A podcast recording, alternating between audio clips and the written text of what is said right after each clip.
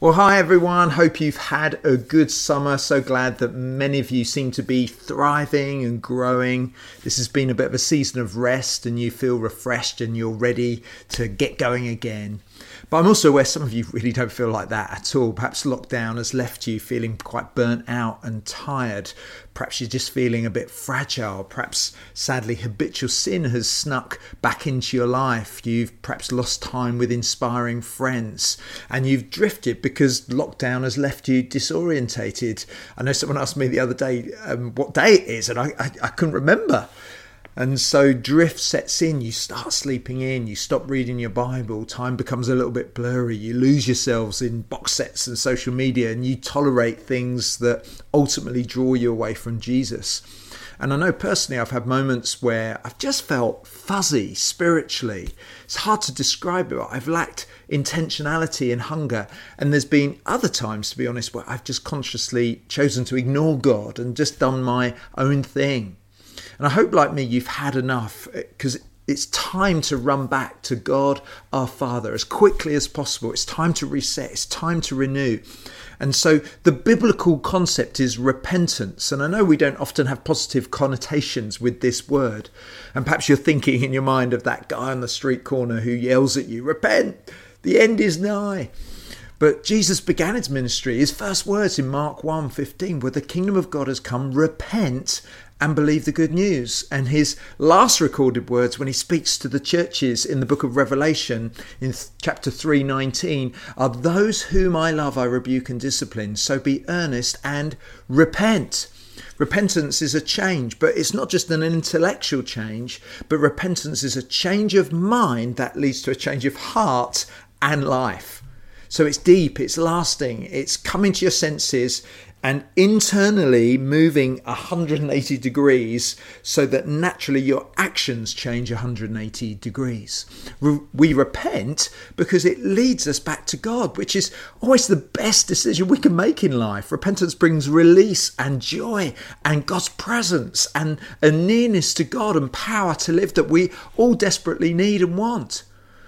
And I know it will take energy and effort, but I'm calling you at the start of this term to return to God, but also to return to church family if you've withdrawn in any way. Maybe you've done that for good reasons, but I want to sort of say it's time for us, Mosaic Church, to find people again, to spur us on, to be honest with, just to process with. The Christian life isn't meant to be done alone, so I want to call you back into mission group if you've let that slide, or your triplets if you've not met up for quite a long time. And slowly, as we start in person meetings this term, as we come come back to church, I want to encourage you to do that with sort of all your energy and heart if you're not having to isolate. And so I'm going to give you an opportunity now as God speaks to you and as God convicts you and calls you to Himself to reset and to repent, uh, to draw a line in the sand, to ruthlessly change some unhealthy habits, to positively choose to re engage with God and church family, to start engaging with the Bible again and seeking Jesus and confessing your sin to Him and receiving His forgiveness and just cracking on. And I know if you're like me, I just need that. I need moments where I just come to God and say, okay, God, I'm all in. Please help me. So let me pray right now. If this is you, if you know you're dissatisfied with where you are right now, why don't you just close your eyes and let me pray for you? Lord, we are so sorry. We're sorry where we have drifted unintentionally or even intentionally. God, we pray uh, that you would forgive our sin as we confess it to you now. And you may just want to take a moment just to sort of bring some things to God.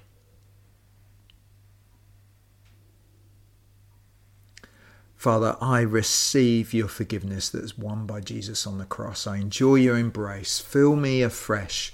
Fill everyone right now with your power and love to live for you. Amen. You know, just to help with that return to God, uh, we've got a wonderful passage today that describes uh, a lot of people's encounter with Jesus. And instead of a normal preach, we're going to study the Bible together in a very different way. And hopefully, it will give room for God to speak to you very clearly. You see, over lockdown, I, have been in study mode, been doing loads of research, and I've been freshly inspired by what God is doing around the world.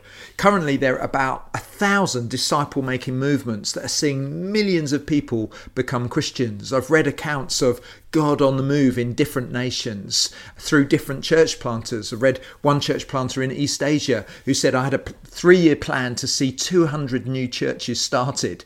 Four months after we started, we reached that goal.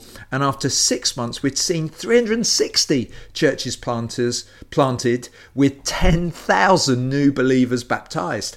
It's just incredible. I also heard uh, a team of three church planters who went to a nation and over three years saw 30,000 new churches, which included baptizing 200,000 people. And of course, they're experiencing revival, and we're not in that situation. But I do believe that we can raise our sails in similar ways to them to see if God would touch our city too. You see, where God is working throughout the world powerfully, there seems to be a number of things in common. You see extraordinary prayer. Ordinary people praying more than they have ever done before. And God has been speaking to us for a number of years now at Mosaic for us to shift into that sort of lifestyle. I was speaking to someone who runs a charity who financially were in a little bit of difficulty. And as he prayed, he heard from a donor, hadn't contacted him for a while, that gave the money that they needed. Uh, I was speaking to a friend uh, whose son sadly has been um, sort of living away from God, and so he's been praying for him for actually for many years to come back to God. And just a couple of weeks ago, that happened. Prayer changes lives. It changes cities. And so we're going to keep praying monthly online this term on Sunday nights, and I'd love you to join in. And, and seriously, this has got to be high on, on our priorities. I'm going to call you guys to bring your A game to these prayer meetings, to be positive. It's never been easier to get to the well. So our monthly prayer meetings would love you to be there. So these disciple making movements have extraordinary prayer, but they also have obedience based discipleship. Um, and, and it's obedience because it's it's it's not just about knowledge. You see, in the West, we like learning. When we read our Bibles, we like gleaning new things. But these disciple making movements, Christians like obeying what they learn. And there's nothing wrong with study, but it needs to lead to love and obedience. Otherwise, this knowledge simply puffs us up, according to 1 Corinthians 8, and leads to inaction. Jesus was very clear in Matthew 7 24. Therefore, everyone who hears these words of mine and puts them into practice is like a wise man who built his house on the rock. And so, this series that we're starting today is called Hear and Obey, and it's an attempt to focus all of us on reading the Bible and then applying it to our lives. And thirdly, these movements are known uh, for everyday people sharing and reading their Bible with others. You see, God loves to change lives through people sharing their Bible and their stories with as many people as possible. Now, in the UK, the Bible Society, they did a survey. They asked 20,000 people to what extent they would be interested in discovering more about the Bible. Now, 47% of the respondees weren't interested, and that's no surprise. But incredibly, 23% were fairly or very interested in discovering more about the Bible. That, to put that in perspective, is 200,000 people in Leeds. And so, this new preaching series will teach you how to share the Bible with others using a very simple method called a discovery uh, Bible study. And we're going to teach you a way of studying the Bible. Anyone can do it. You can do it in your families, in your mission groups. You can do it on your own. You can do it with people that aren't Christians yet. It's creative. It's a little bit experimental for our church. Um, and we'd love your feedback actually from these next few weeks. But I hope you find it interactive. It will engage your brains. But most importantly, it will open your hearts to the Holy Spirit and hopefully lead to action. And it will really help you if you meet someone who's interested in reading the Bible, one of those 200,000 people in Leeds. And if you're not a Christian watching this, I really uh, think you'll find this tool helpful that you can apply to any part of the Bible and it will help you discover what the life God has for you.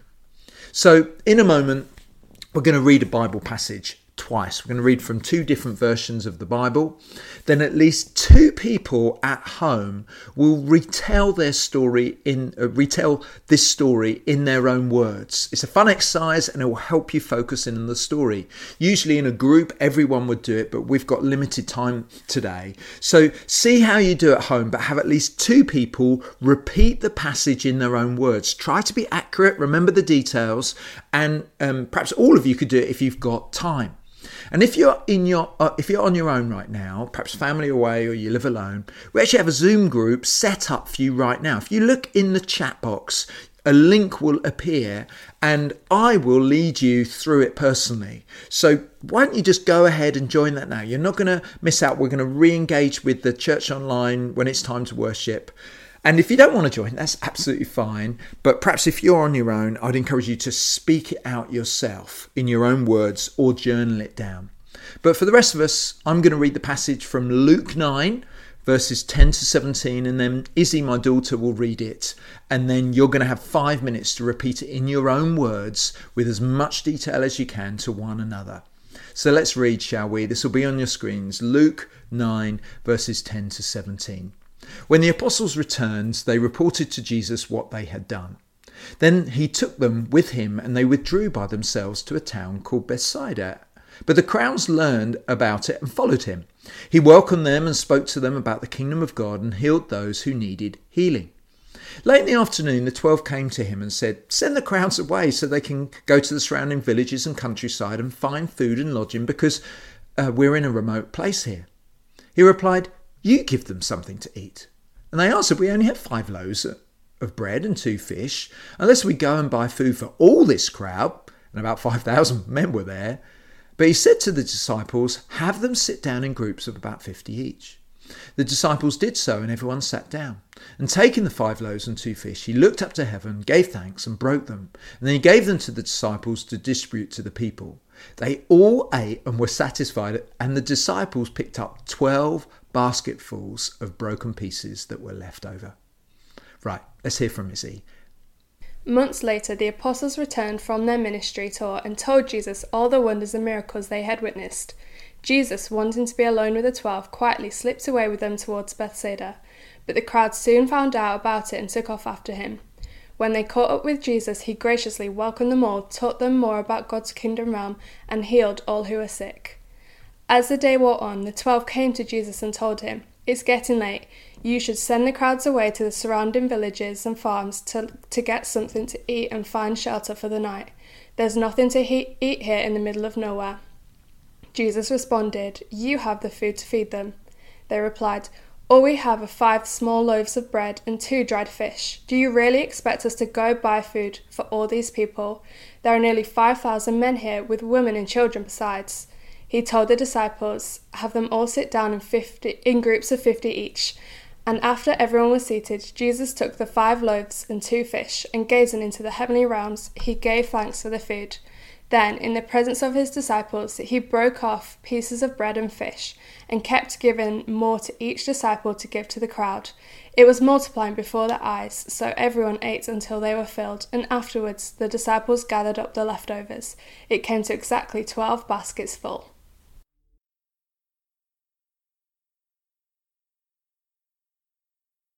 So, how did you do? Was it hard? Was it easy? Hope you enjoyed that. What's wonderful is that you've now heard this passage at least four times, and hopefully it's sinking in.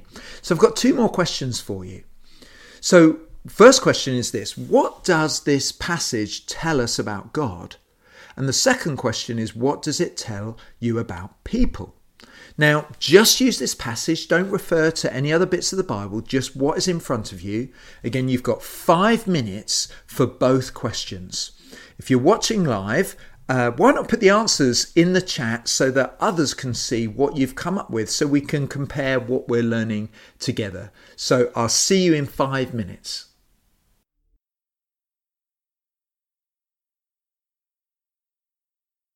Again, hope you enjoyed that. I love this passage.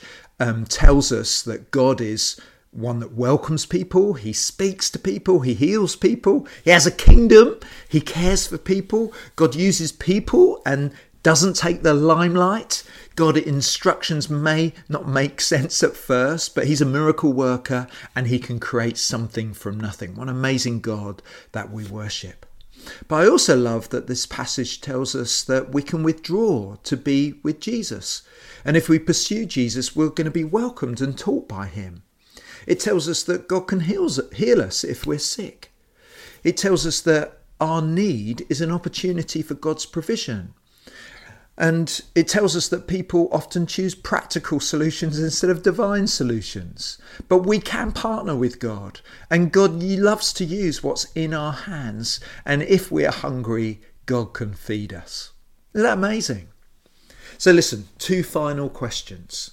Number one, what do I need to do as a result of hearing this? what do you think God is saying to you personally right now? Now, I hope you know obedience isn't about performance. God loves us already. Jesus said, though, anyone who loves me will obey my teaching. We obey because we love him in return. So try and make um, this answer clear and measurable. So it might be, I will pray for the next sick, sick person that I meet. Or I will take 10 minutes today to bring my needs to God and ask for his provision. Or I will, I will withdraw to be with Jesus tomorrow morning for 15 minutes. So the first question is what do I need to do as a result of hearing this? Be specific. And then, secondly, who are you going to tell this story to? See, so often we hear stuff but never do anything with it. We never share it. Someone may really need to hear this story this week, Christian or non Christian. I know I did a study like this a couple of weeks ago, and as I read it and asked God, who do you want me to share this with? I immediately sensed um, it's like someone come to mind, and I was meeting them later in the week. And when I met with them, I shared the story from memory, and they so appreciated it. It was just what they needed to hear. And I found that I learned more when I tried to teach it to someone else than just holding on onto it myself. So, who could you tell? You've got three minutes to talk to one another about who you can speak to. Ready? Go.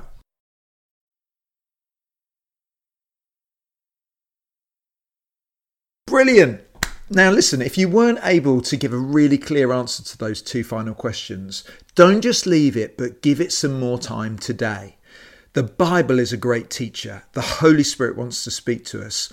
And what we'll do is we'll check in next week with one another to see if we've done what we said we would do. So I hope you've enjoyed it. I'd really appreciate your feedback. Uh, feel free to email me. Uh, the email address is info at mosaic-church.org.uk. And let me know your thoughts, good and bad, what worked, what didn't quite work. And we're going to give it another go with some tweaks next Sunday. So as we head into worship now together, let me pray for us. Why don't you just bow your heads for a moment? Lord, thank you so much that you love to speak to us through your word. Thank you that the Bible says of itself that it is alive and actor, uh, active, sharper than any double edged sword. Thank you that it penetrates deep, dividing soul and spirit, joints and marrow, and it judges the thoughts and attitudes of our hearts. Lord, we welcome you to speak to us. And also, we return to you right now. We run to you. We reset our minds and our hearts to be in line with your will. Thank you, God, for your presence with us now. Amen.